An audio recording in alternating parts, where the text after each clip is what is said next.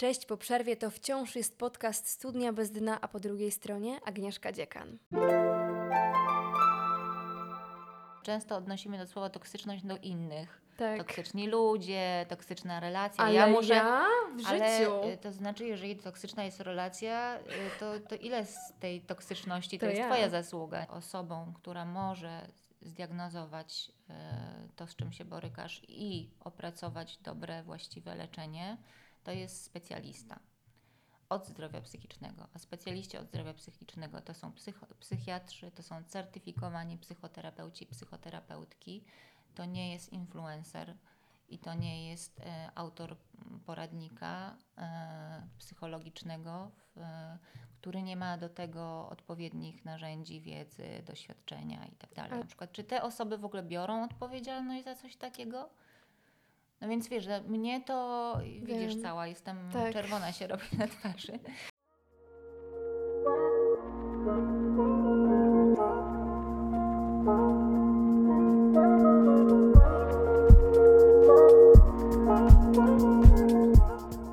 Słuchajcie, przerwa spowodowana jest tym, że jestem w tym projekcie i sterem, i żeglarzem, i okrętem i miałam najzwyczajniej w świecie spore problemy techniczne, a problemy techniczne w połączeniu z pracą zawodową właśnie zafundowały tę lukę, ale powróciłam i ogłaszam wszemi wobec, że nie zamierzam rezygnować, lecimy dalej. Bardzo się cieszę na ten odcinek, ponieważ wierzę, że może być dla wielu z Was bądź Waszych bliskich naprawdę potrzebny. Moją gościnią będzie dziś Agnieszka Jucewicz. Agnieszka jest dziennikarką i autorką książek, m.in. Czując, rozmowy o emocjach oraz tej najnowszej, Czasem czuję mocniej, rozmowy o wychodzeniu z kryzysu psychicznego. I myślę, że ten tytuł mocno przybliży Wam to, o czym my dziś sobie będziemy rozmawiać. Okazuje się, że nasza świadomość odnośnie chorób na tle psychicznym jest bardzo mała i mamy naprawdę dużo do zrobienia w tej kwestii. Podczas godzinnej rozmowy będzie również o toksyczności w relacjach co nieco, o tym, jak działają uzależnienia oraz jak siebie i innych w nich wspierać. Jestem wręcz przekonana, że przyda Ci się ta dawka wiedzy i obiecuję z ręką na sercu, że to będzie naprawdę wartościowo spędzona godzina. Na maksa cieszę się, że jesteś. Zaczynamy. Agnieszka Jucewicz już naprzeciwko mnie. Cześć, Aga. Dzień dobry. Jest mi ogromnie miło, że u mnie jesteś. Powiem Ci szczerze, że wymarzyłam sobie Ciebie już jakiś czas temu. Twoja książka Rozmowy o emocjach, Czując, trafiła w moje ręce kilka lat temu, już nawet nie pamiętam kiedy, ale pamiętam, że ja wtedy na nią nie byłam gotowa i nie byłam w stanie jej przyjąć. Przeczytałam, zapomniałam. Minęły lata i dość niedawno, przeglądając książki na półce, trafiłam znowu właśnie na tę i pomyślałam sobie, niby się znamy, ale jednak nie i chyba muszę dać Ci kolejną szansę. Przeczytałam i wtedy pomyślałam, że tak, wszystko ma swój czas i to był mój czas na tę książkę. Potem bardzo szybko zobaczyłam, że piszesz kolejną i to wszystko zaczęło tak rezonować, że stwierdziłam, piszę do Ciebie i mam nadzieję, że się zgodzisz. Udało się, więc bardzo się cieszę. Jeszcze raz Ci mówię hej. I ja też się cieszę i mówię hej wszystkim i jest mi trudno przyjąć, jak ktoś może sobie wymarzyć, żeby się ze mną spotkać, a jednak. Ale jest mi bardzo miło. Czasem czuję mocniej, rozmowy o wychodzeniu z kryzysu psychicznego. Ta książka jest niesamowicie mocna i powiem Ci z ręką na sercu, że wydawało mi się, że jestem już przerobiona w wielu tematach, a po drugim rozdziale było mi strasznie ciężko i nawet nie wiedziałam, że jestem w stanie tak zareagować na książkę, bo dosłownie uaktywniło się we mnie kilka tak trudnych rzeczy, że musiałam na chwilkę powiedzieć stop. Wrócił mój partner do domu i mówi, co ci jest? No mówię, czytałam książkę i po prostu muszę dać sobie czas. I to jest niesamowicie ciekawe, jak pomimo tego, że coś się przeszło i coś się przerobiło, to wciąż jest zapisane w naszym ciele i cały czas potrafi poruszyć. Jak Ty się z tym czułaś? Z pisaniem tej książki? Zaraz do tego wrócę, ale chcę powiedzieć, że mam taką nadzieję, że ta książka nie tylko otwiera w ludziach jakieś doświadczenia ich własne, czy cierpienie, czy trudne emocje, ale też potrafi sprawić, że jakąś podejmujemy refleksję nad tym i coś tam się też zamyka, albo być może otwiera się jakaś droga do zdrowienia, albo do szukania pomocy. Mhm. Bardzo bym nie chciała, żeby ta książka tylko i wyłącznie otwierała i pozostawiała te rany otwarte. No, jakby wydawało mi się, że wkładam dosyć dużo wysiłku w to, żeby też pokazać, jaka jest właśnie droga wychodzenia z kryzysu. Czy też nie ja, a opowieści moich bohaterów. Tak. Natomiast jak mnie pytasz o moje własne doświadczenie, jak mi się pracowało nad tą książką, to ja mam porównanie do poprzedniej książki, którą napisałyśmy z Magdą Kicińską, Dąb w butelce, rozmowy z dorosłymi dziećmi alkoholików. I to była ta książka, która mnie bardzo poturbowała. Zresztą Magdę też i myślę, że gdybyśmy nie pisały jej razem, to byłoby nam trudno. I to była taka książka, którą rozłożyłyśmy w czasie bardzo właśnie dlatego, że musiałyśmy sobie robić przerwy, odpoczywać i to jakby tłumaczy się też tym, że to jest nasze doświadczenie, w sensie my obie wychowywałyśmy się w domach alkoholowych, więc siłą rzeczy jakby każda rozmowa z bohaterem była powrotem do tego domu. No ale mogłabym powiedzieć, że moim doświadczeniem jest też kryzys psychiczny, który mam ze sobą, trudny.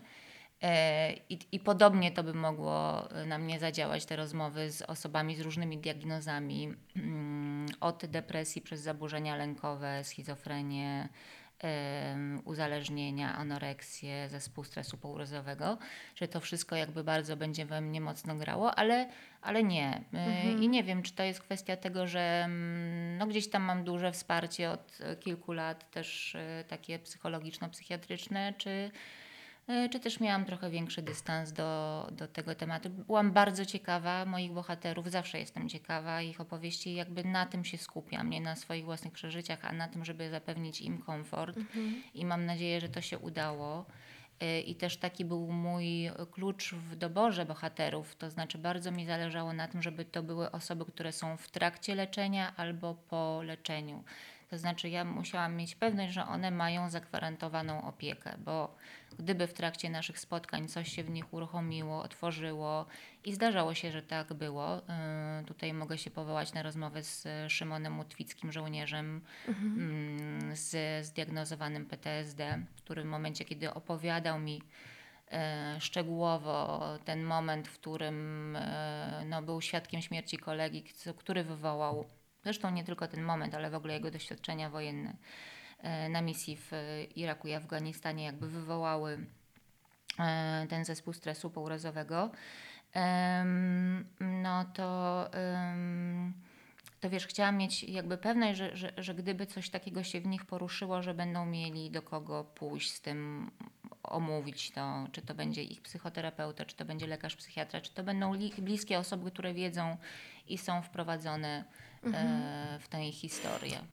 Tak, bo tak naprawdę każdy powrót do tej historii, każdy moment, w którym jeszcze raz opowiadasz, może spowodować, że znowu się coś tam, też ta blizna znowu się rozdrapia. Może, to pewnie jest różnie i też w zależności od tego, jak świeże jest to doświadczenie, ale wydaje mi się, że wszyscy moi bohaterowie mieli już to doświadczenie za sobą. Czasami minęło wiele lat. W przypadku na przykład Kasi Błażejowskiej-Sztur to od tych traumatycznych wydarzeń, o których ona opowiadała, które do dzisiaj mają swoje reperkusje, co prawda, i ona o tym też mówi, ale minęło 10 czy 12 lat. A więc to gdzieś tam okrzepło. Kasia Paszukowska, która opowiada o swoim życiu ze schizofrenią, też już jest jakby, żyje z tą diagnozą od, nie wiem, kilkunastu lat, wydaje mi się, jeśli się nie mylę. I też coraz lepiej, im dłużej mamy takie doświadczenie, ale też szukamy dróg do zdrowienia i szukamy dróg do pomocy sobie i sprawdzamy, co nam szkodzi, co na nas działa pozytywnie. Też jest jakaś taka większa uważność w takim życiu na co dzień, co sprawia, że już opowiadanie o tym nie jest takie bolesne. Wiesz, co innego, jak ktoś doświadczył tego, nie wiem, wczoraj, tydzień temu, miesiąc temu. Dlatego na przykład jak ktoś mi zaproponował w pewnym momencie taki temat dla gazety, żeby porozmawiać z osobami, które świeżo właśnie uciekły z Ukrainy i były świadkami wybuchów i widziały swoich bliskich rannych, a nawet ich potraciły. I to się działo i teraz, wiesz, no, przed kilkoma dniami, no to ja oczywiście odmówiłam. To znaczy nie myślę, że wchodzenie w ludzką traumę, ale to nie chodzi o nas, to chodzi o te osoby przede wszystkim, tak? Nie wolno czegoś takiego robić, no moim zdaniem. No moja etyka pracy mi na to by nie pozwoliła, dlatego no, szukanie bohaterów do tej książki nie było proste, tak? Bo ja chciałam mieć pewność, że to będą osoby, które po pierwsze mają wgląd w to swoje doświadczenie, a nie zawsze jest tak. Nie zawsze jest tak, że jak chorujemy na depresję czy na zaburzenia lękowe, to wiemy, co się z nami dzieje. To jest też niesamowicie ciekawe, że czasami to nie jest tylko ból brzucha, nie? No nie tylko, wiesz, kłopoty z kręgosłupem, ale okazuje się, że tam pod spodem coś może być i są takie osoby i to szczególnie przy zaburzeniach lękowych chyba się manifestuje, ale też przy depresji jest taka, wiesz, depresja, która się objawia somatycznie, czyli masz właśnie tego rodzaju niezidentyfikowane bóle, nie wiadomo skąd, chodzisz po lekarzach, jeden, drugi, trzeci, piąty. Nic nie ma, badania wychodzą prawidłowo i dopiero jakiś mądry internista jest w stanie ci podpowiedzieć, to proszę się skonsultować z psychiatrą. Więc ten dobór bohaterów nie jest przypadkowy, nie jest w cudzysłowie z łapanki, tylko jest bardzo świadomy i to, co było dla mnie też ważne, że motywacją tych osób do wzięcia udziału w tej książce było to, że oni to robią dla innych. Że mają takie silne przekonanie, że ta ich opowieść nie służy tylko temu, żeby jeszcze raz opowiedzieć, założywszy, że opowiadali swoją historię psychoterapeucie, innemu lekarzowi, czy psychiatrze, czy bliskim, że nie chodzi o to, żeby jeszcze raz ją opowiedzieć dla swojej własnej gratyfikacji, czy jakiegoś zaistnienia, tylko robią to naprawdę z taką motywacją, żeby to służyło osobom, które są w kryzysie, ich bliskim też, bo też mam takie głosy, że osoby, które żyją z osobami w kryzysie psychicznym, też ta książka wiele im dała. Wczoraj dostałam piękną wiadomość od czytelniczki, która przysłała mi okładkę książki i powiedziała, że dostała tę książkę od swojego bliskiego członka rodziny, nie będę mówić od kogo, który w ten sposób zakomunikował jej i reszcie rodziny, że jest chory, że choruje na depresję. Nie potrafił inaczej tego powiedzieć, tylko właśnie tą książką w postaci prezentu. No więc jak ja dostaję takie wiadomości, to bardzo się cieszę, że ta książka właśnie w ten sposób działa i że robi wiele dobrego i też część moich bohaterów bardzo się bała tego, no wiesz, opowiadają swoją historię o jakichś bardzo trudnych kawałkach pod swoim imieniem i nazwiskiem. No tak. Więc to jest bardzo takie duże odsłonięcie się na cudzą ocenę, na cudzą krytykę. A lubimy oceniać. Tak, bardzo. Dzisiaj media społecznościowe dają pełne narzędzia do tego, żeby naprawdę człowieka zmieść.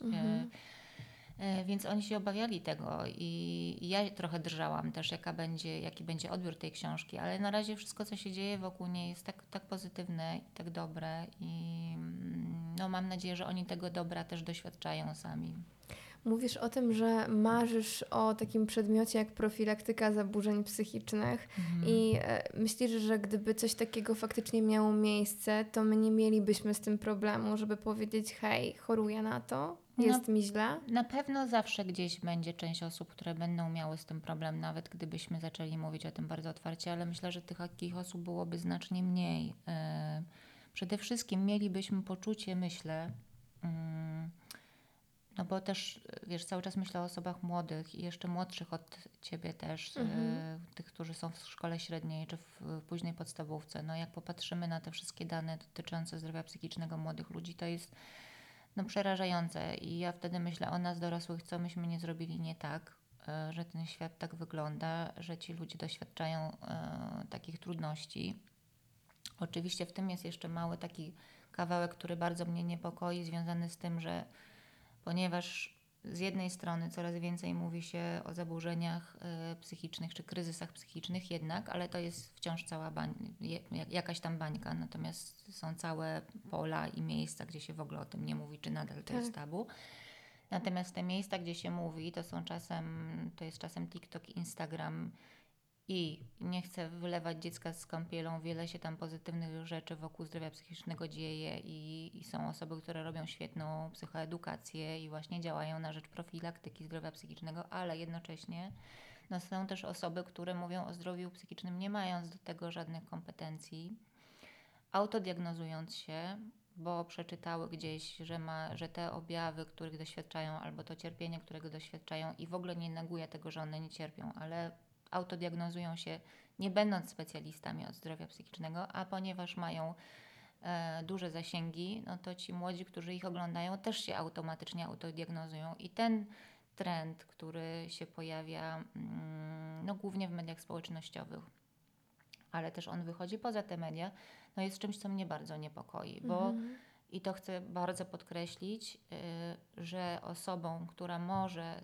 zdiagnozować to, z czym się borykasz, i opracować dobre, właściwe leczenie, to jest specjalista od zdrowia psychicznego. A specjaliści od zdrowia psychicznego to są psychiatrzy, to są certyfikowani psychoterapeuci, psychoterapeutki, to nie jest influencer i to nie jest autor poradnika psychologicznego, który nie ma do tego odpowiednich narzędzi, wiedzy, doświadczenia itd. Ale to musi być, to jest strasznie trudno, żeby odsiać tych, których możemy słuchać, a tych, których no nie do końca. Teraz znaczy, jest odsiać tego... można wychodząc poza swój komputer, telefon i szukając pomocy no, w tym świecie realnym jednak, nie wirtualnym. Tak. Bo jak zauważysz, nie wiem, no, są osoby, którym psychiatrzy na przykład w Polsce, którzy mają 30 czy 40-letnie doświadczenie.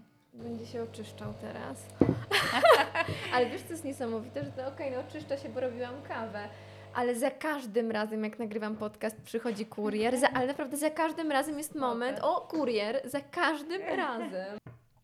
Także ja wiem, że od razu ktoś powie i słusznie powie, że jest kłopot z dostępem do specjalistów w służbie zdrowia, zarówno państwowej, jak i prywatnej, bo te prywatne ośrodki opieki też się zatykają i szczególnie jeśli chodzi o dzieci i młodzież, to te terminy czekania nawet w prywatnych ośrodkach są bardzo długie. I tak, ja odpowiem na to, tak, to jest problem. Ale to nie znaczy, że no, warto się nie poddawać, czekać, zdarza się próbować, dobijać się. Zdarza się tak, że miejsca się zwalniają, że pacjenci odwołują wizyty z różnych powodów i że można się dostać szybciej.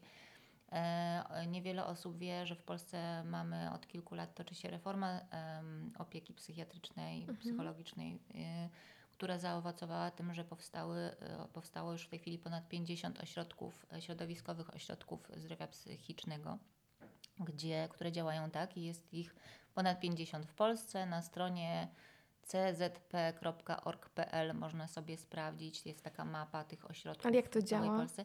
To działa tak i moje doświadczenie jest takie, że to działa, ale oczywiście nie sprawdziłam wszystkich centrów. Mamy takie centrum tutaj na Mokotowie i ono działa. I ciekawe, że jak naprawdę nie słychać o tym. No właśnie, bo my bardzo dużo mówimy o tym, co nie działa i jak fatalnie jest, jak jest źle, tylko że to nie pomaga tym osobom, które szukają pomocy. No więc są takie ośrodki i proszę sprawdzić. I zaraz podam drugi adres, gdzie można szukać też bezpłatnych centrów pomocy, czy też telefonów zaufania. No więc to powinno działać tak, że osoba w kryzysie, która tam się zgłasza, powiedzmy jesteś osobą, która nagle doświadcza ataków paniki i zupełnie nie wiesz, co to jest, co się z tobą dzieje. Byłaś u lekarza internisty, on mówi, że wszystko jest w porządku, z sercem w porządku, nie wiem, z układem, z żołądkiem wszystko w porządku, proszę pójść się skonsultować z psychiatrą, z psychologiem. Ty doświadczasz tego coraz częściej. Kilka razy dziennie wydaje ci się, że umierasz, no bo mniej więcej to są takie doznania. Tak. Więc jeśli się zgłosisz do takiego centrum zdrowia psychicznego, to w ciągu 72 godzin powinnaś zostać umówiona na konsultację ze specjalistą. I później w zależności od tego, po tej konsultacji jest dobierana ci forma pomocy. To może być kontakt z psychiatrą, to może być, nie wiem, farmakoterapia, to może być skierowanie na psychoterapię, to może być skierowanie na oddział dzienny, jeżeli twój stan jest ostrzejszy. To może być skierowanie też do szpitala psychiatrycznego. Ale ta pomoc jest. Zamysł jest taki, że szpital ma być ostatnim stadium, do którego pomocy, że próbujemy najpierw to, co jest po drodze i tak, żeby ta pomoc była szyta na miarę na to, czego doświadczasz i żeby była blisko domu. To jest ważne, tak? Żeby, oczywiście tych ośrodków w tej chwili jest za mało, ale jednak jakieś są i może się okazać, że osoby, które nas słuchają, mają taki ośrodek niedaleko swojego domu. Więc to jest jedna rzecz, tam można próbować szukać pomocy. Druga rzecz, powstała niedawno strona, która się nazywa Życie Warte jest Rozmowy.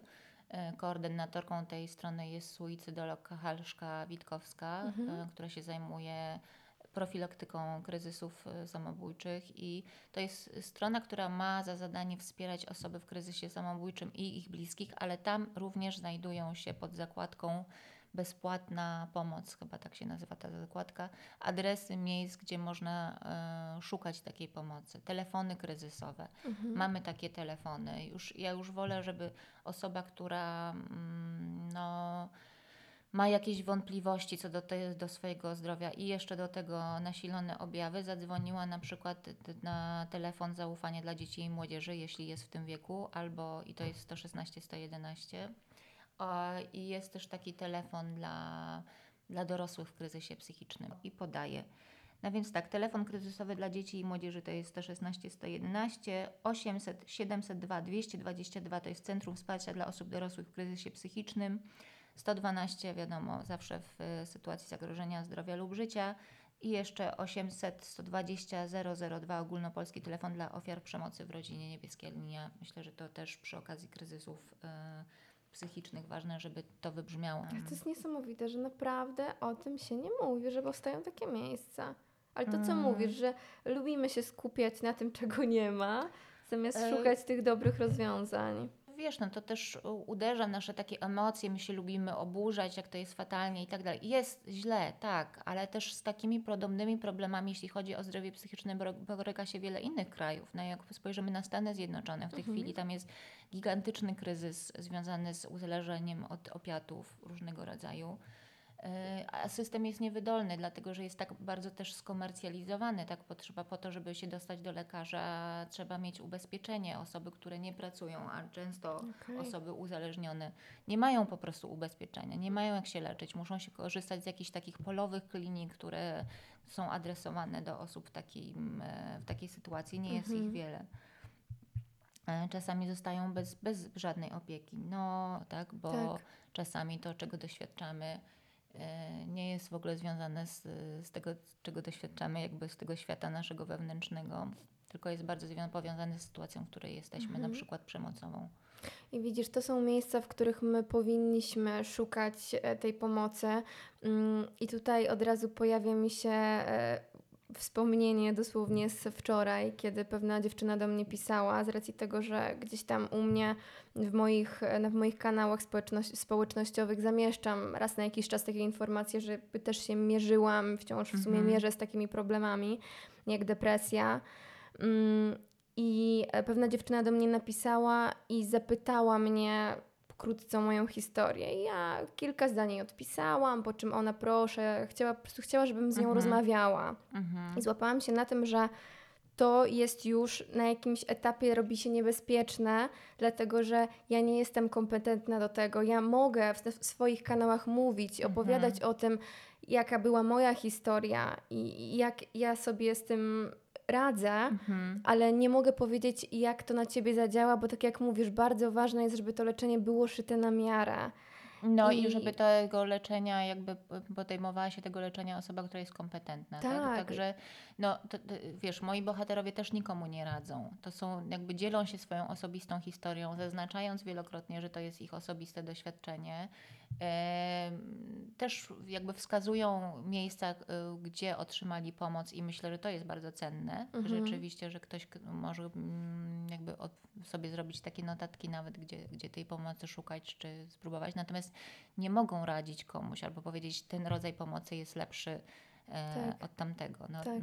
Nie. Od tego mamy właśnie te miejsca między innymi, które wymieniłam, tak? Więc to bardzo dobrze moim zdaniem, że jakby nie wchodzisz w to, chociaż jest taka pokusa, prawda? Bo chcemy pomóc tym ludziom. Tak, bo z drugiej strony ja widzę, ja czuję po drugiej stronie to wołanie o pomoc i masz taką myśl, mam przestać odpowiadać, a z drugiej strony co mam powiedzieć? I to jest, wydaje mi się, ta ciemna strona tych jakby to delikatnie powiedzieć, tych właśnie specjalistów w internecie, gdzie co druga osoba zaczyna faktycznie otwierać się ze swoimi problemami, ale to może generować też duże problemy, więc na ile to mówienie w swoich kanałach społecznościowych jest dobre, a na ile jednak ma swoje ciemne strony. No ma swoje ciemne strony i myślę, że taka, wiesz, i że myślę, że osoby, które są w kryzysie psychicznym, to jest tak nie fair i takie niebezpieczne też dlatego, że osoby, które są w kryzysie, nie mają często dostępu do swojej racjonalności takiej, wiesz, że mogą jakby wyważyć, okej, nie idę tam, bo to mi się wydaje podejrzane i no wiesz, no są bezbronne zupełnie, więc to jest jakby też żerowanie trochę na tej bezbronności, kosztem czego, że będę mieć większe jeszcze zasięgi, więcej lajków, no tak. Wiesz, po drugiej stronie jest to, a po tej stronie mamy ludzi, którzy rzeczywiście cierpią, więc wydaje mi się, że po prostu to jest jakimś totalnym nadużyciem i mamy taką sytuację sprzed kilku dni, nie będę wymieniać imienia i nazwiska celebrytki. Miałam Cię o to pytać, ale wiemy. Nie chcę, tak. Ja nie chcę po prostu, bo ja nawet wierzę, że tej pani przyświecają dobre intencje, no, że jakby, wiesz, ma swoją wizję tego, jak ludzie, którzy cierpią na kryzysy psychiczne, powinni być leczeni, natomiast no, sprzedawanie tego pod tytułem ja wam coś powiem, ale nie jestem lekarzem, ale to wy sobie wybierzcie, czy chcecie z tej wiedzy skorzystać, czy nie, która to jest wiedza podana tak, że, która jakby neguje na przykład wartościowość leczenia środkami antydepresyjnymi. I to stygmatyzuje psychiatrię od razu. Pal licho ze stygmatyzacją psychiatrii. No. Chodzi o ludzi, no tak? Chodzi o ludzi, którzy cierpią, którzy są na przykład w kryzysie psychicznym, którzy na przykład właśnie podjęli leczenie takimi lekami i czują się gorzej, bo tak często jest. Te wszystkie osoby, które mają takie doświadczenie, wiedzą, że jak się bierze leki antydepresyjne czy antylękowe, to na początku ten stan może się pogorszyć. Więc jeżeli ktoś tego na przykład nie wie, bo trafił do takiego lekarza, którego o tym nie uprzedził, albo nie ma kontaktu z tym lekarzem, ponieważ następną wizytę ma wyznaczoną za miesiąc i zupełnie nie ma żadnego kontaktu, co uważam, że nie tak to powinno wyglądać, ale to jest jakby inna rzecz. I trafia na taką opowieść o tym, że to szkodzi, że to w ogóle czynia jakieś... Niszczy mózg, zmienia osobowość, w ogóle, nie wiem, stępia emocje, no to co więcej, wiesz, to jest ucieczka od cierpienia, tylko cierpienie może i tak dalej, no to co zrobi? No to odstawi, a jak odstawi te leki, to może się poczuć tak jeszcze gorzej, tak, że się targnie na swoje życie na przykład. Czy te osoby w ogóle biorą odpowiedzialność za coś takiego? No więc wiesz, mnie to, widzisz, cała jestem, czerwona się robi na twarzy, bo dla mnie to jest totalnie nieodpowiedzialne i ja widzę dużo osób w mediach społecznościowych, które po prostu nie biorą odpowiedzialności za to, co mówią, a to jest domena publiczna. My jesteśmy odpowiedzialni za tych ludzi, którzy nas słuchają, czytają, oglądają. Tak? Ale potem możesz powiedzieć, ja tylko mówię. Ja tylko mówię. To jest takie, wiesz, I'm just saying, no i tyle, tak? I umywam ręce. Nie, to nie umywasz ręce. Dlatego, że im większe masz zasięgi, tym większą krzywdę możesz poczynić. Tak, to staje się twoja społeczność. Bardzo często stajesz się swego rodzaju guru i ludzie tak zaczynają traktować konkretne osoby. Ja myślę, że my w ogóle w dzisiejszym świecie, wiesz, jesteśmy chorzy na ego. I to jest bardzo niebezpieczne, bo... To, że ty chorujesz na ego i że pompujesz to ego i to też z tego wynikają konsekwencje, które są dla ciebie niedobre, ale to jest też społecznie po prostu niszczące. Także no, wiesz, oczywiście z drugiej strony jest teraz ta cała sytuacja z tym, że ktoś kogoś będzie pozywał za to, że coś takiego się dzieje. Mam tutaj swoje wątpliwości, nie chcę zabierać głosu, jeszcze nie przemyślałam tego do końca, czy to tak powinno wyglądać, czy inaczej. No, natomiast na pewno niedopuszczalne jest to, żeby osoby, które są najbardziej bezbronne, jakby były narażone na takie treści, które mogą sprawić, że po prostu umrą. No tak, mamy też taki deficyt autorytetów i tak szukamy ich i... Znaczy problem polega na tym, że mamy nadmiar autorytetów w cudzysłowie. Znaczy każdy, kto ma swoich followersów, chce być autorytetem. No to w ogóle nie tak musi iść. Nie o to chodzi. No taki świat stworzyliśmy i trochę nie za mało ludzi się buntuje przeciwko niemu, mam wrażenie. Cały czas w to brniemy. Tak. Ciężkie to są czasy, bardzo ciężkie. No bardzo i dlatego tak współczuję młodym ludziom, bo myślę, że no jeżeli nie ma się jakichś takich silnych więzi gdzieś poza tym światem internetu, w domu, w bliskich, w rówieśnikach, to bardzo łatwo jest popaść w taki stan, kiedy ta rzeczywistość internetowa staje się tą dominującą rzeczywistością. Tak, tak. I oczywiście pojawią się od razu takie głosy, a dzisiaj to już jest jeden świat, nie ma świata online i świata offline, że to jest wszystko jedno wymieszane. Moim zdaniem to jest nieprawda. Myślenie takie jest, no jest bardzo ryzykowne. Tak mi się wydaje. No wydaje mi się, że już jest tyle, nawet nie wydaje mi się, tylko wiem, że już jest tyle badań, które pokazują, jak niszczące dla naszej psychiki, emocji jest ten świat wirtualny. Głównie media społecznościowe, bo tam jak się cofniemy do początków internetu, to jego intencje były bardzo szlachetne i fajne i rzeczywiście miał łączyć świat. Natomiast coś takiego się stało, że w momencie, kiedy media społecznościowe weszły i kiedy się pojawił mobilny internet, który sprawia, że po prostu mamy je cały na wyciągnięcie ręki i że ten telefon jest naszym przedłużeniem, no to tych badań, które pokazują, jak bardzo nas to niszczy, jak bardzo nam podkopuje samoocenę, jak bardzo nam też wchodzi między relacje, no to jest całe mnóstwo naprawdę, a mimo tego, że one są i że wiemy już, że jakby projektantami mediów społecznościowych były osoby, między innymi psychologowie, neurobiolodzy, którzy po prostu bardzo dobrze znają się na tym, jak nasza psyche, czy też nasz mózg funkcjonuje i wiedzieli po prostu, jak zaprojektować te innowacje tak, żebyśmy byli jak najbardziej od nich uzależnieni. No to mimo tego, że ta wiedza jest powszechnie dostępna, jesteśmy omamieni, mam wrażenie, i że to bardzo źle nam robi. No i trochę nie wiem, może liczę na to, że jakaś rewolucja się zadzieje cały czas, nie wiem. Czasem sobie marzę, że chciałabym, żeby cały internet padł. Już tak Cię wysłucham, myślę sobie tak, I feel you, też tak czuję, też tak myślę, też bym chciała, żeby tak było, ale no chyba to jest nierealne i realne jest tylko to, żeby coraz częściej mówić o tym, jakie to zagrożenie niesie, żebyśmy mieli na uwadze, że to nie jest tak 1:1 to, co tam widzimy w tych ekranikach. No żebyśmy mieli dystans po prostu do tego, co tam się dzieje. Ale też, żebyśmy zaczęli dbać o higienę korzystania z tych urządzeń, bo to często wygląda tak, że nawet nie jesteśmy świadomi tego, że to nas ma, a nie my mamy to.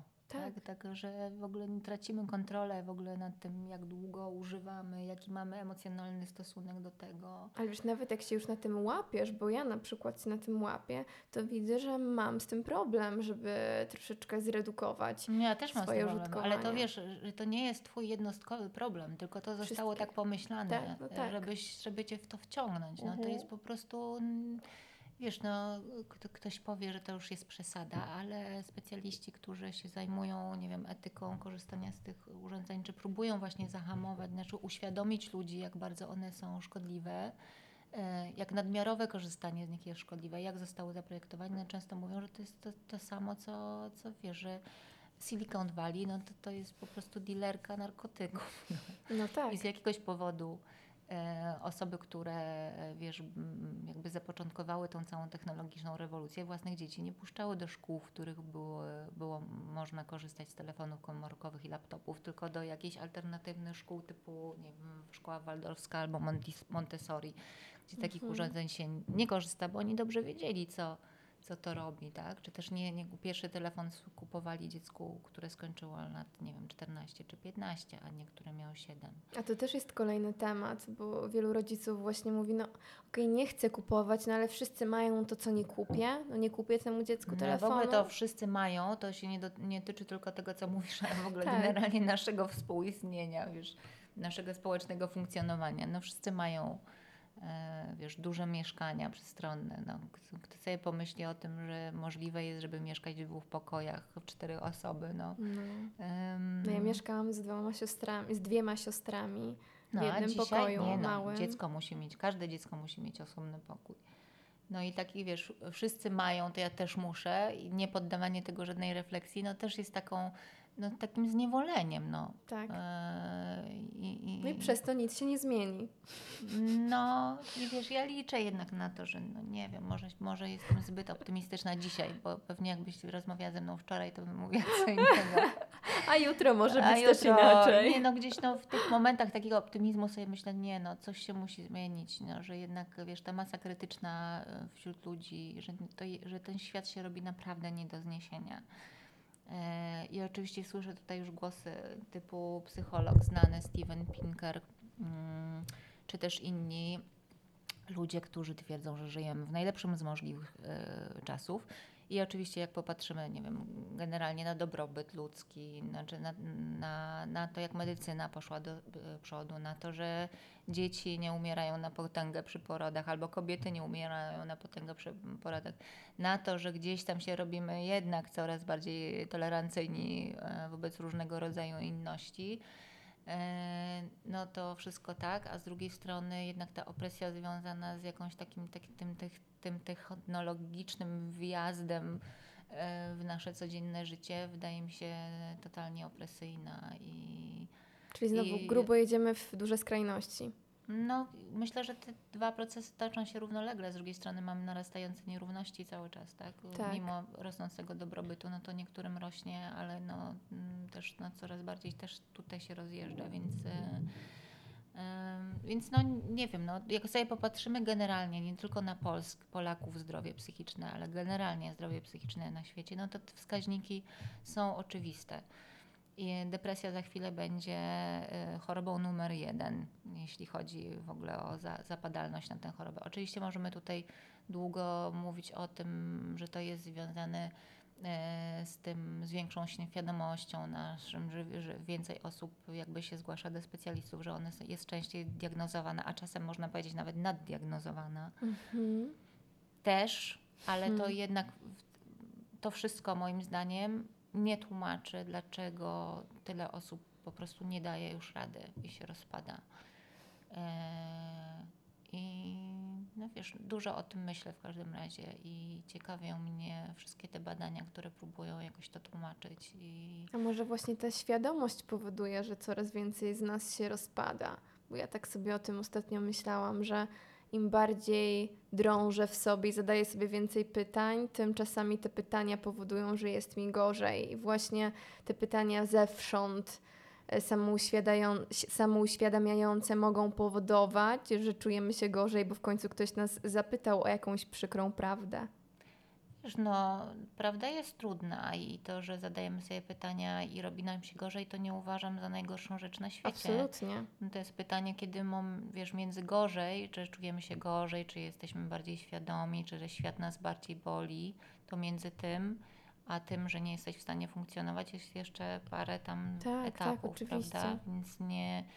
Myślę, że to, że życie boli bardziej, bo zdajemy sobie sprawę z tego, no, że świat jest niesprawiedliwy albo że jest tyle cierpienia na świecie, no to jeszcze nie oznacza, że musisz się leczyć na coś, tak? Że to jest stan patologiczny. Nie, powiedziałabym, że to jest może rosnąca dojrzałość albo empatia. To jest życie, to jest normalność. Tak, no po prostu no, świat jest taki, jaki jest.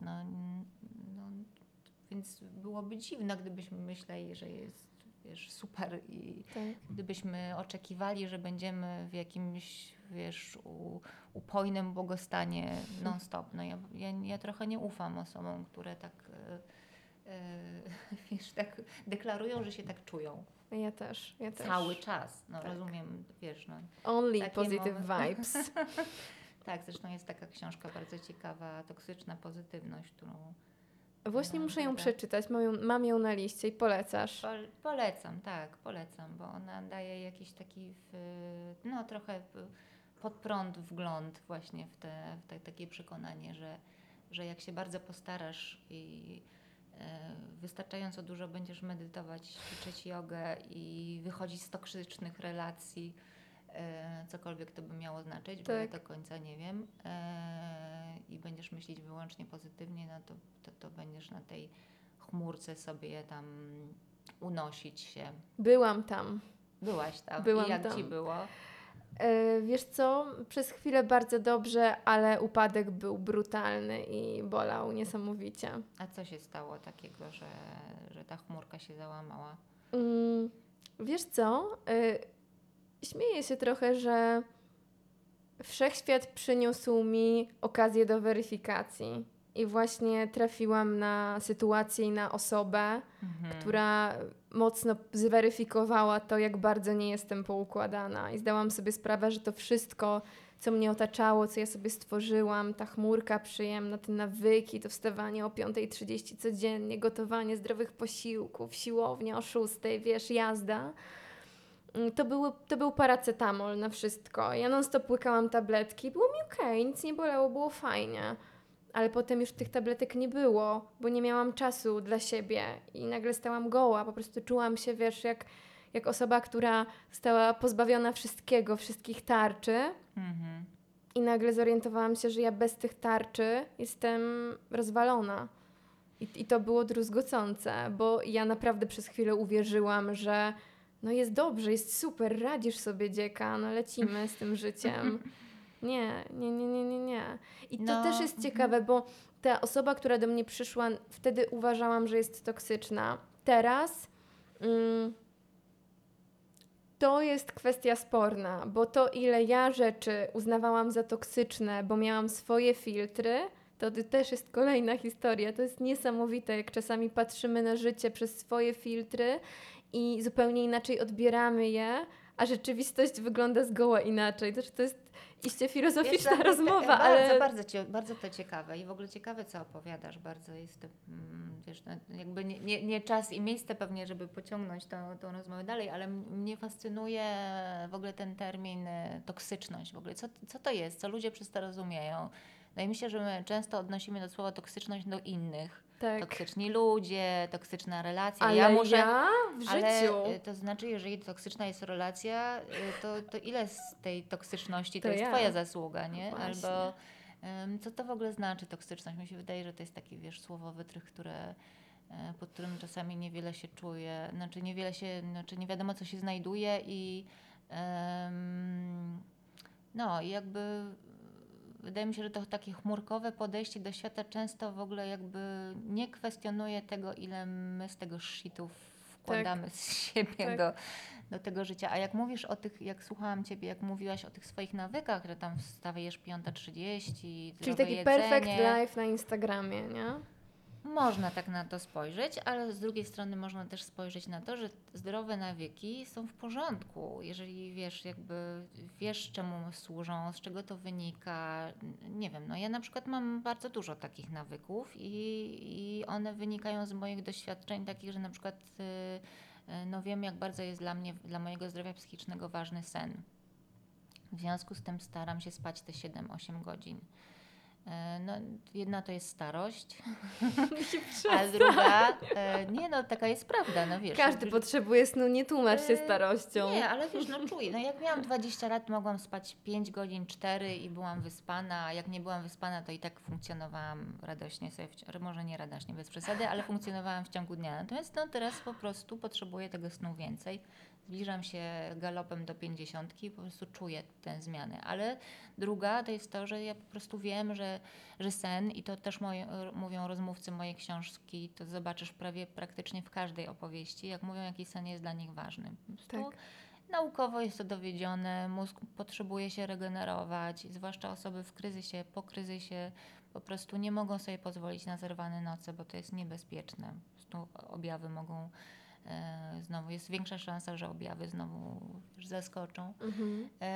Ja uprawiam aktywność fizyczną od dziecka. Zawsze było to dla mnie bardzo ważne. Jest to dla mnie tak ważne jak mycie zębów. Dla mnie to jest kwestia codziennie. I wiesz, i można powiedzieć, dobra, to jest jakaś obsesja, a dla mnie to jest po prostu element mojego zdrowia psychicznego również, mniej fizycznego, chociaż na pewno ciało też z tego korzysta. Też taką obsesję po prostu możesz chcieć mieć i koniec. Jakkolwiek to nazwane. Jeżeli ona się staje obsesją, to znaczy, że coś tam masz niezdrowy stosunek do tego. Tak. Natomiast jeżeli jest nawykiem, który wiesz, że ci dobrze robi i ci służy, Są też takie dni, kiedy nie uprawiam sportu, bo nie wiem, bo chcę sobie odpocząć, albo brawo, stwierdzam, że to jest taki ten dzień, że może nie, albo że lepiej pójdę z psem na spacer, wiesz, ale gdzieś to jest ważne. Zdrowie, odżywianie też jest ważne. No nie oszukujmy się, że jak będziesz jeść fast food, to jakoś ci to świetnie zrobi i na ciało, i na głowę, bo nie, no więc wiesz, no to chodzi też o tą, wydaje mi się, że o motywację. Dlaczego ty to robisz? Czy robisz to dlatego, żeby to fajnie wyglądało i właśnie, żeby można sobie było strzelić fotkę na Instagrama, czy żeby można było powiedzieć znajomym, jaką masz fajną, zdrową, zdrowy styl życia? Czy robisz to dlatego, bo wiesz, przekonałaś się, że to ci służy i w takiej formie ci służy? I może właśnie nie fajnie jest wstawać o 5:30, ale może fajnie jest wstawać o 7:00, to jest okej. Tak, zacząć, i to jest nadal zaczęcie dnia wcześniej, no bo sprawdziłaś, że to ci służy i to, więc to chyba zależy trochę od motywacji, a nie od tego, jak to wygląda z zewnątrz. Ja tak sobie myślę, że tak, mnie wtedy motywowało to, że tak, motywowało mnie to, że każdy mówi, kurde Aga, ty to masz taki, wiesz, masz motywację, dyscyplinę, fajnie. I jak ty to robisz, że ty wstajesz o 5:30? Ja mówię, aż budzę się bez budzika, wiesz, i to było fajne. I z jednej strony teraz z perspektywy tych kilku lat, jakie dzielą mnie od tamtego momentu, dużo wyciągnęłam z tamtych dni, bo ja teraz mam te zdrowe nawyki przez cały czas, tylko one zmieniły motywację, tylko ja je rozumiem, wiem, dlaczego chcę coś robić, wiem, co było dla mnie ważne, a co po prostu jest dla mnie niepotrzebne i mogę to wyrzucić. I to takie filtrowanie właśnie tego, co faktycznie chcesz mieć w swoim życiu, nawet jeżeli nie wygląda fajnie, jest ważne. No i to jest doświadczenie moich rozmówców i wydaje mi się, że jak podpatrzymy, ja bardzo nie lubię tego i się powtarzam, bo to mówię w każdym wywiadzie, ale powtórzę się. Bardzo nie lubię tego sformułowania, co nas nie zabije, co... To nas wzmocni. To jest jedno, ale nie o tym chciałam powiedzieć, że ale nie lubię go, też go nie lubię, ale jeszcze o innym myślałam, że wiesz, że nie ma trudnych doświadczeń, są lekcje, nie ma porażek, są lekcje, nie ma kryzysów, są lekcje, tak? To nie jest tak, że każdy kryzys psychiczny będzie taką, wiesz, wartościową lekcją, nie. Czasami są takie kryzysy, które nas zbijają ziemię i to nie na tydzień, nie na dwa, a na wiele miesięcy, a czasem i na lat i bardzo trudno się z nich podnieść i są takie kryzysy, które zostawiają w nas blizny i te blizny będą dalej widoczne, ale jednak to, co jest wspaniałe w opowieściach moich bohaterów i w to, że oni potrafili w tych kryzysach jednak zobaczyć coś chociaż trochę dobrego i to co... Czasami, nie wiem jakiego tutaj użyć, to jest przydawka czy co? Nie wiem co. Nie, słabo, zawsze byłam to słaba. Jakieś określenie, dobrze, nie chcę uogólniać, ale moje doświadczenie jest takie, moich rozmówców jest takie, że ten kryzys psychiczny, który przyszedł, pozwolił im zobaczyć właśnie, co im służy, a co nie. I tak, to jest po prostu świetna wiedza o sobie samym. To jest taka wiedza, którą każdy powinien posiąść na swój własny temat, tylko my czasami nie mamy okazji, bo żyjemy w takim pędzie i w takim automatyzmie, że nawet nie mamy takiej refleksji. Musi zdarzyć się coś takiego, jakieś zderzenie, żebyśmy my nagle musieli się zatrzymać i to nie musi być kryzys psychiczny, to może być złamana noga, która cię unieruchamia na 6 tygodni albo i więcej i każe ci się położyć do łóżka. To może być, nie wiem, zapalenie płuc. To tak, sytuacja, która każe nam po prostu się zatrzymać. Wyjść też z tych ram, w których jesteśmy codziennie i jakby spojrzeć i powiedzieć, okej, to co... czy to jak żyję, to ja tak żyję, bo ja chcę tak żyć i to mi dobrze robi, że ja tak żyję po prostu z rozpędu, z automatu i ileś po drodze sobie robię krzywdę. Ale też dojście do tego jest trudne, tak czy siak warte każdego dnia. Myślę, że warte. No, zderzenie się z taką wiedzą, że człowiek sobie sam robi krzywdę, to nie jest fajne. No, w ogóle zmiany nie są fajne. Nie. Zmiany są i lękotwórcze i wiesz, i stawiają takie, no, stawiają człowieka przed taką decyzją, no dobrze, to jak ja już wiem, że chcę coś zmienić, bo widzę, że to, co robię, mi nie służy, no ale jaką ja mam gwarancję, że coś zmieni, to będzie lepiej. To może już lepiej jest to znane, złe, w czym tkwię, ale przynajmniej to znam, niż to nowe, które nie wiadomo jaki będzie, więc ja bardzo rozumiem ten opór przed zmianą i przed tym, żeby zacząć jakoś inaczej żyć, jeśli widzimy, że to, co robimy, nam szkodzi. Dlatego też jest takie trudne wychodzenie z uzależnień, o czym opowiada w tej książce Czasem czuję mocniej Oliwia Ziembińska. No bo to uzależnienie, mimo że w pewnym momencie daje ci tak strasznie w kość i ponosisz już same straty, no to jednak to jest coś, co bardzo dobrze znasz. To jest twój najlepszy przyjaciel. A perspektywa trzeźwego życia, które będzie życiem nowym, pełnym nowych sytuacji, no to jest coś, co musi być przerażające. Tak, i szukaniem od nowa jakichś nowych rozwiązań, które ci... Kontaktowaniem się z ludźmi na trzeźwo, wiesz, jakby też wchodzeniem w relacje na trzeźwo, przechodzeniem przez trudne momenty na trzeźwo, no to dla osób uzależnionych to jest to na początku zwłaszcza, no bo wiadomo, że jak się nabiera wprawy w tym trzeźwym życiu, to się człowiek zdobywa taką wiedzę coraz większą o sobie, jak sobie radzić właśnie bez tych używek. Natomiast te początki są mega trudne. Czytając twoją książkę pomyślałam sobie, że faktycznie jesteśmy coraz bardziej świadomi i dążymy w tym kierunku. Mówimy dużo o psychologii, ale mówimy właśnie w kontekście trochę zaburzeń lękowych, dużo depresji, a pozostałe schorzenia są bardzo mocno bagatelizowane. I kiedy czytałam historię właśnie Kasi, która zmaga się ze schizofrenią, pomyślałam, jak znikomą wiedzę mamy na ten temat. I ta znikoma wiedza powoduje, że ciężko jest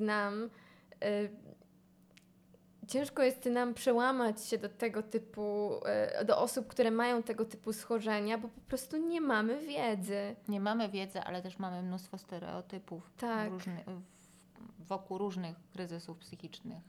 Wokół schizofrenii chyba najmocniej, mimo że 1% społeczeństwa ma diagnozę albo choruje, ale nie wie. Więc w Polsce to jest około 400 000 osób, to nie jest mała liczba. Bardzo dużo, tak. I te stereotypy są strasznie krzywdzące. A stereotypy wokół schizofrenii są takie, że to są osoby niebezpieczne na przykład, albo że to są takie osoby, które powinny być na rencie i w ogóle nie funkcjonować. Niepoczytalne, albo że powinny być w zakładzie zamkniętym, albo w domu gdzieś tam, prawda? Że to są osoby, które biorą takie leki, które kompletnie ich wyłączają z kontaktu ze światem. Kasia jest żywym dowodem na to, że może to wyglądać zupełnie inaczej. Ona jest w pełni funkcjonującą osobą, która w dodatku bardzo dużo robi. Poza tym, że pracuje na pełen etat, to jeszcze założyła teatr kryzys dla osób w kryzysie. Bardzo się udziela jako taka edukatorka na temat kryzysów psychicznych, zaburzeń psychicznych. Działa, jest w związku, jest,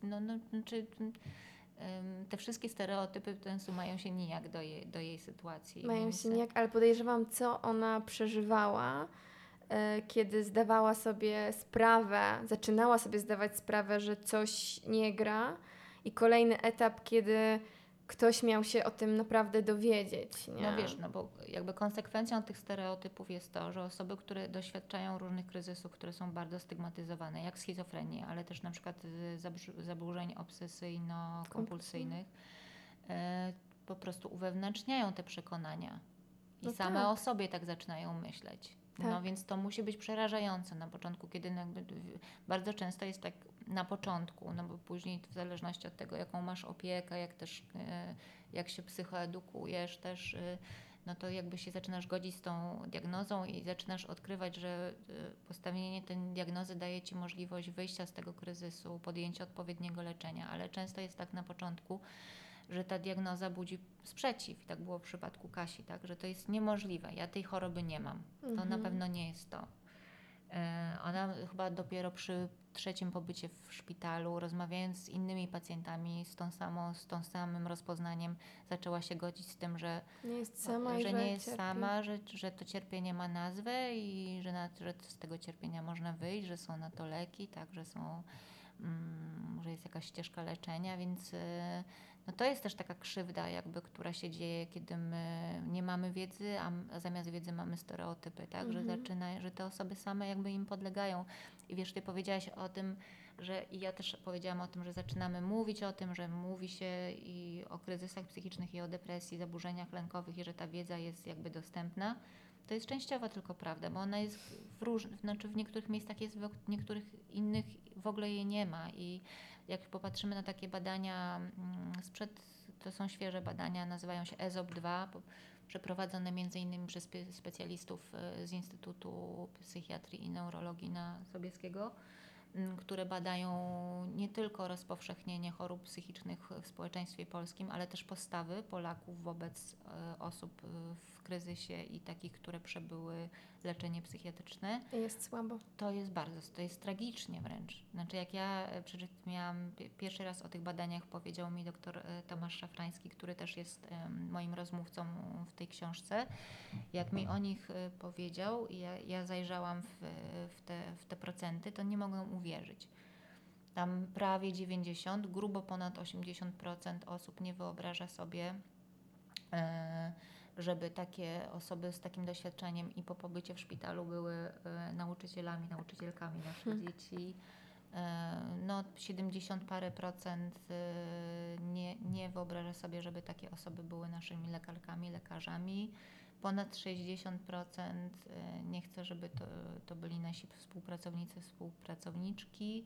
Ponad 50 chyba, żeby takie osoby były naszymi sąsiadami. To jest straszne. Ale są. Tak, są. Ale są. Tylko my często bardzo o tym nie wiemy. Nie zdajemy sobie sprawy. Ale boimy się, bo po prostu nie mamy wiedzy na ten temat. Nie mamy wiedzy, boimy się, nie wiemy jak rozmawiać. Wydaje nam się, że takie osoby są właśnie zagrażające albo że właśnie nie wiedzą co robią. Co jest bardzo często w przeważającej części nieprawdą. Oczywiście są takie sytuacje, że na przykład człowiek w psychodzie jest w innym stanie świadomości, tak? Ale on nadal można z nim rozmawiać. To jest ten sam człowiek, to jest ten sam bliski, to jest ten sam sąsiad, to jest ten sam nauczyciel. Nadal można próbować być jakoś w kontakcie z nim. Jeżeli nie przez słowa, no to przez bycie obok, przez dotyk. Czy ogrom mamy do zrobienia, żeby przyszedł moment, w którym idę na rozmowę o pracę i mogę śmiało powiedzieć, że cierpię na takie schorzenie. Nie wiem, czy to jest do zrobienia. Znaczy ja wierzę, jest. Wierzę, że tak. Wierzę, że jest i chciałabym, żeby tak było, tylko to wymaga absolutnie totalnej przebudowy społecznej, bo my mamy takie oczekiwania, że to ochrona zdrowia jest zapaści, ochrona zdrowia, służba zdrowia. Cały czas mówimy o tym, jakby to miało załatwić sprawy. Znaczy sama poprawa leczenia, dostępności, ochrony zdrowia tego nie załatwia, ponieważ my wszyscy jesteśmy naczyniami połączonymi, kontaktujemy się ze sobą nie tylko w poradni zdrowia psychicznego czy w poczekalni u lekarza, ale w sklepie, w miejscu pracy, w szkole i wszędzie tam ta wiedza powinna być rozpowszechniona. Tak. I to nie będzie nigdy tak, że osoby, które są w głębokim kryzysie będą w stanie na przykład pracować 40 godzin w tygodniu, tak jak wszyscy inni. Nie, być może będą czasem w stanie pracować 20, czasem 15, a czasem nie będą w stanie pracować, ponieważ będą miały nawrót objawów i będą musiały z powrotem wrócić do szpitala albo leczyć się w domu. Tak.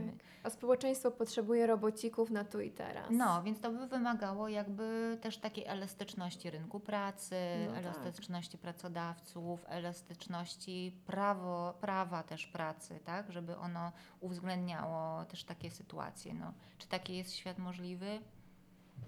Wiesz co, mógłby być, gdyby zacząć od podstaw, czyli kiedy jestem dzieckiem i mam wpajane takie informacje, uczę się tego i mam przedmioty, o których rozmawiałyśmy, które przybliżają mnie do takich schorzeń, no to wtedy wzrastam, dorastam, wiem z czym to się je, o tym się mówi, więc ja jako szef już, wiesz, no, mam tą świadomość i wtedy dopiero buduję inne społeczeństwo, więc pokolenia, które będą miały które będą miały w liście lekcji szkolnych właśnie tematy psychologiczne, lekcje psychologiczne. O Jezu, nie mogę. te pokolenia, które będą miały na swojej liście przedmiotów właśnie psychologię szeroko pojętą, jakkolwiek pojętą, będą miały szansę stworzyć inne społeczeństwo. Ja powiem więcej. Wydaje mi się, że przedmiot to nie załatwi. Przedmiot to już jest bardzo dużo. Tak. Fajnie by było mieć podstawy psychologii, czy też emocji i tak dalej w programie nauczania.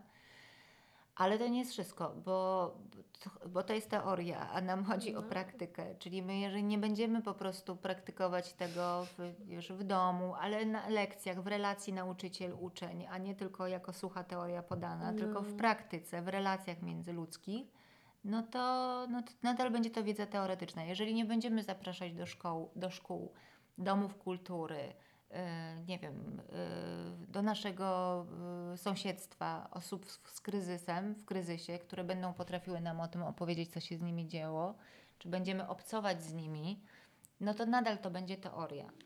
Co innego jest, zobacz, jak ty albo sama masz doświadczenie, na przykład weźmy depresję, tak? Albo masz bliską osobę, która choruje na depresję. Mhm. To ty możesz nie przeczytać żadnej książki na ten temat, a twoja wiedza będzie dużo większa, podejrzewam, niż osoby, która nie miała takiego doświadczenia, nie ma takiej osoby w swoim najbliższym otoczeniu i przeczytała, nie wiem, 2 poważne książki o depresji. To jest zupełnie inna wiedza. Tak, przypominam sobie siebie, jak mam, nie wiem, 19 lat, wyjeżdżam na studia do Wrocławia, już jakby czuję takie pierwsze zalążki swojego problemu, więc kupuję masę książek. Moja półka naprawdę się załamywała od książek psychologicznych. Ja je wszystkie wciągnęłam oczywiście jednym nosem, na tyle, że ja bym mogła, po prostu jak psycholog gadać te wszystkie regułki, które wyczytałam. Ja byłam świetna. Ale też nie deprecjonujmy tego, to też jest ważne. Też nie chcę sobie strzelać sama w kolano, bo jestem autorką takich książek i robię je po to, żeby ludziom dać wiedzę. Ale mówię tylko o tym, że jedna i druga wiedza jest potrzebna, tak? Tak, ale chciałam powiedzieć, że później to po prostu minęły lata, minęło kilka lat, żebym ja była gotowa przyjąć tą teorię. Po prostu to nie jest takie proste, przeczytasz książkę, będziesz już, wszystko ogarniać. Mm-hmm. To, co przeczytałam, było ważne, bo gdzieś faktycznie osiadło w mojej głowie, ale żeby osiadło i się troszeczkę skleiło ze mną i dało mi taką moc, żeby próbować praktykować, potrzebowałam na to czasu, czyli po prostu tak samo jak swoją pierwszą książką, o której wspominałam na początku. Tak, wróciłam do niej, bo dopiero wtedy miałam na nią takie swoje wewnętrzne pozwolenia. Wiesz, moje doświadczenie też jest takie, ja się zajmuję tą działką od 20 lat, tak? Od 20 lat rozmawiam z psychoterapeutami, z psychiatrami, z różnymi ekspertami od zdrowia psychicznego, z seksuologami, z seksuolożkami. I przeprowadziłam wiele rozmów o kryzysie psychicznym, zanim miałam swój własny, bardzo poważny kryzys psychiczny. I dopiero ten mój kryzys jakby otworzył mi zupełnie nową perspektywę, na przykład na co to znaczy brać leki psychiatryczne, co to znaczy chodzić do psychiatry, wiesz, wcześniej to była dla mnie teoria. I myślisz, że przez to jednak twoja profesja stała się dla ciebie jeszcze głębsza, jeszcze ważniejsza? Ja myślę, że gdybym napisała tą książkę Czasem czuję mocniej, rozmowy o wychodzeniu z kryzysu psychicznego, nie mając tego doświadczenia, to by była zupełnie inna książka. Mhm. Ja bym zadawała, myślę, inne pytania, a innych pytań bym w ogóle nie zadała, bo nie przyszłyby mi do głowy, a które są ważne i odpowiedzi na te pytania są ważne. Więc z tej perspektywy mogę powiedzieć, że jestem wdzięczna temu kryzysowi psychicznemu, że się pojawił, bo on mi też bardzo wiele wniósł do mojej codziennej pracy. Jakby przez to, że poszerzył moje doświadczenie, poszerzył też moją perspektywę na różne zjawiska. Też nie chcę powiedzieć tego, że musimy się zajmować tylko tym, czego doświadczyliśmy, bo to też nie jest tak, nie bylibyśmy w stanie funkcjonować z innymi ludźmi, gdybyśmy tylko się opierali wyłącznie na tym, że zbliża nas to, że mamy to doświadczenie. Tak. Bo jednak mamy słowa, mamy język, mamy, nie wiem, swoją świadomość, właśnie mamy książki, które też są cenne. Natomiast wydaje mi się, że doświadczenie też jest też ważnym, bardzo ważnym puzzlem tej całej układanki. A jak sobie przypomnisz Agnieszkę sprzed lat, która dopiero zaczynała dziennikarsko w tej tematyce się poruszać, to co nią kierowało? Jaka była intencja? 20 lat temu, to pewnie miałam, to miałam tyle mniej więcej co ty.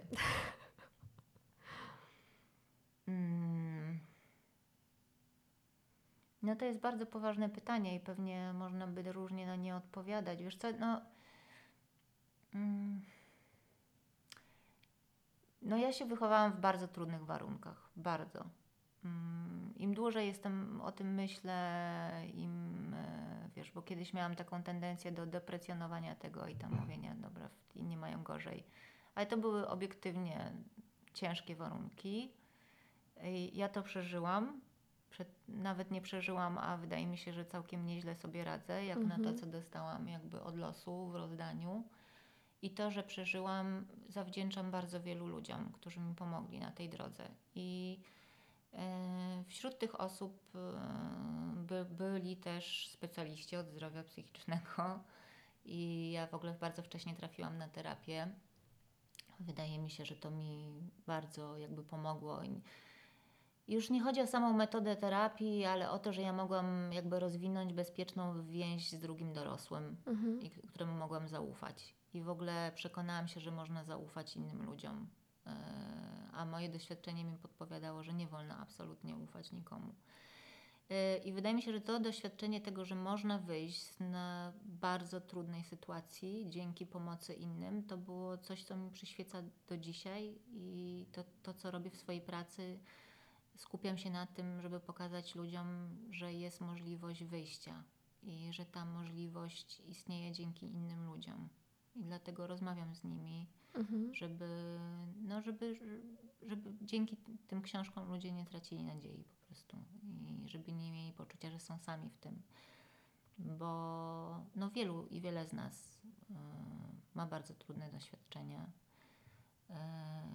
I po pierwsze warto zdawać sobie sprawę z tego, że nie jesteśmy właśnie sami, a po drugie, że pomoc jest możliwa. Chociaż są takie momenty, że wydaje nam się, że nie. Tak. I takie rozmowy są bardzo ważne, żeby dać to światełko, nie? Że po prostu ta pomoc jest i zawsze można wyjść z kryzysu, choćby bolało i będzie ciężko, to po prostu się da. Z bardzo dużym prawdopodobieństwem. Też nie chcę używać słowa zawsze, bo może są takie sytuacje, że się nie da, ale że warto na pewno próbować. Warto próbować i to próbować na różne sposoby. I myślę, że moi bohaterowie są żywym przykładem na to, że naprawdę próbują i że mimo, że doświadczyli takich trudności jak choroba afektywna dwubiegunowa, jak schizofrenia, jak anoreksja, jak uzależnienie, że mają takie doświadczenie za sobą, to jednak próbują żyć i szukają też w tym życiu tego, co dobre i co przyjemne i też budują relacje i kurczę, udaje im się to. Oj, Agnieszka, chcę Ci powiedzieć, że bardzo dziękuję Ci za tą rozmowę, bo uważam, że była niesamowicie wartościowa. Dziękuję Ci za książkę, którą napisałaś, bo myślę, że również jest niesamowicie ważną książką na liście książek ważnych. Jeżeli macie taką listę, to koniecznie wpiszcie właśnie tytuł Czasami czuję mocniej. Dziękuję Ci bardzo za zaproszenie i pozdrawiam wszystkich naszych słuchaczy i słuchaczki. Dzięki.